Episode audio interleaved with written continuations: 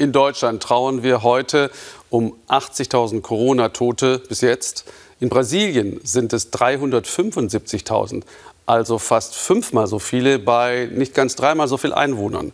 Präsident Bolsonaro behindert die Pandemiebekämpfung.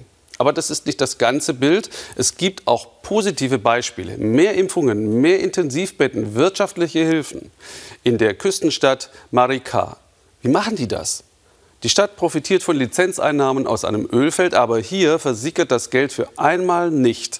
Um genau das zu kontrollieren, hat Marika vor fünf Jahren eine lokale Währung eingeführt mit dieser Magnetkarte. Was das ausgelöst hat an Positivem, erklärt Matthias Ebert. Pandemiesorgen haben sie an dieser Atlantikküste kaum. In Marika, einer 160.000 Einwohnerstadt, klagt fast niemand über die wirtschaftliche Lage. Nicht mal hier, in diesem armen Viertel. Hier muss Leia Oliveira ihre beiden Enkelinnen ernähren. Der 65-Jährigen gelingt das dank der digitalen Lokalwährung Mumbuka, in der sie ihre Sozialhilfe ausgezahlt bekommt. Die Finanzhilfen in unserer Mumbuka-Währung sind klasse. Es gibt sie schon lange, aber jetzt in der Pandemie wurde diese Sozialhilfe erhöht auf 50 Euro pro Person. Das hilft. Seit Leas Sohn bei einem Unfall starb, ist sie für dessen Töchter verantwortlich. Ohne die Mumbuka-Sozialhilfe käme sie nicht über die Runden. Jetzt in der Pandemie zahlt die Stadt insgesamt 150 Euro pro Monat an die gesamte Familie. Damit kann Lea Obst, Gemüse und Reis kaufen. Alkohol und Zigaretten gibt es für Mumbuka nicht. Eine der Beschränkungen der Lokalwährung, die viele hier wie eine Kreditkarte nutzen. Derzeit ist es schwierig, eine Arbeit zu finden. Weil ich für meine Enkelinnen verantwortlich bin, danke ich dem Bürgermeister dafür, dass er die Mumbuka-Hilfen während der Pandemie aufgestockt hat. Der Mumbuka, zusätzliche Sozialhilfe für alle, die seit mindestens fünf Jahren in Marika leben. Hier ist alles entstanden in der Mumbuka Bank.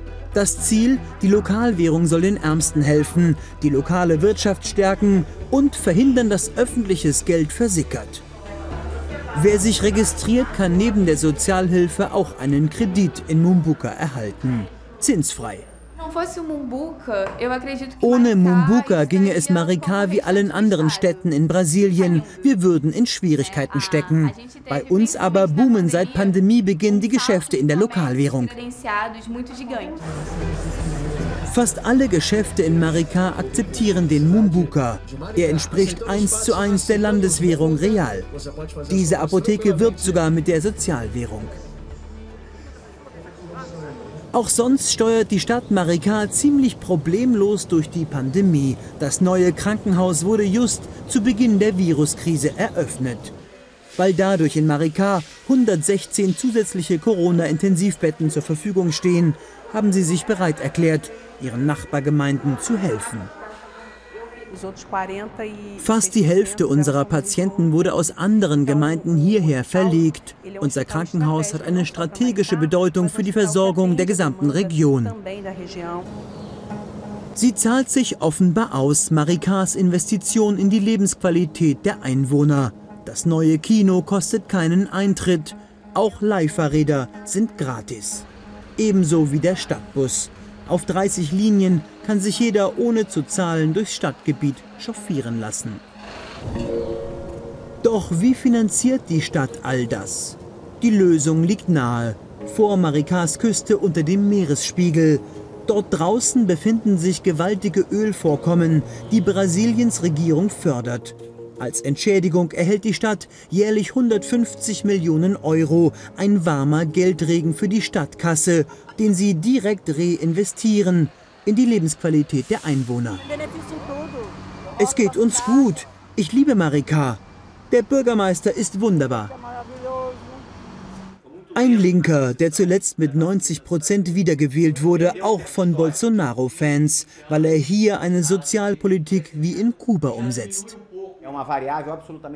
Maricá hat sich anders als der Rest Brasiliens ungewöhnlich gut entwickelt. Wir haben sogar in der Pandemie die Zahl der sozialversicherungspflichtigen Jobs erhöht. Der Grund dafür sind die vielen Notfallprogramme, die wir aufgelegt haben.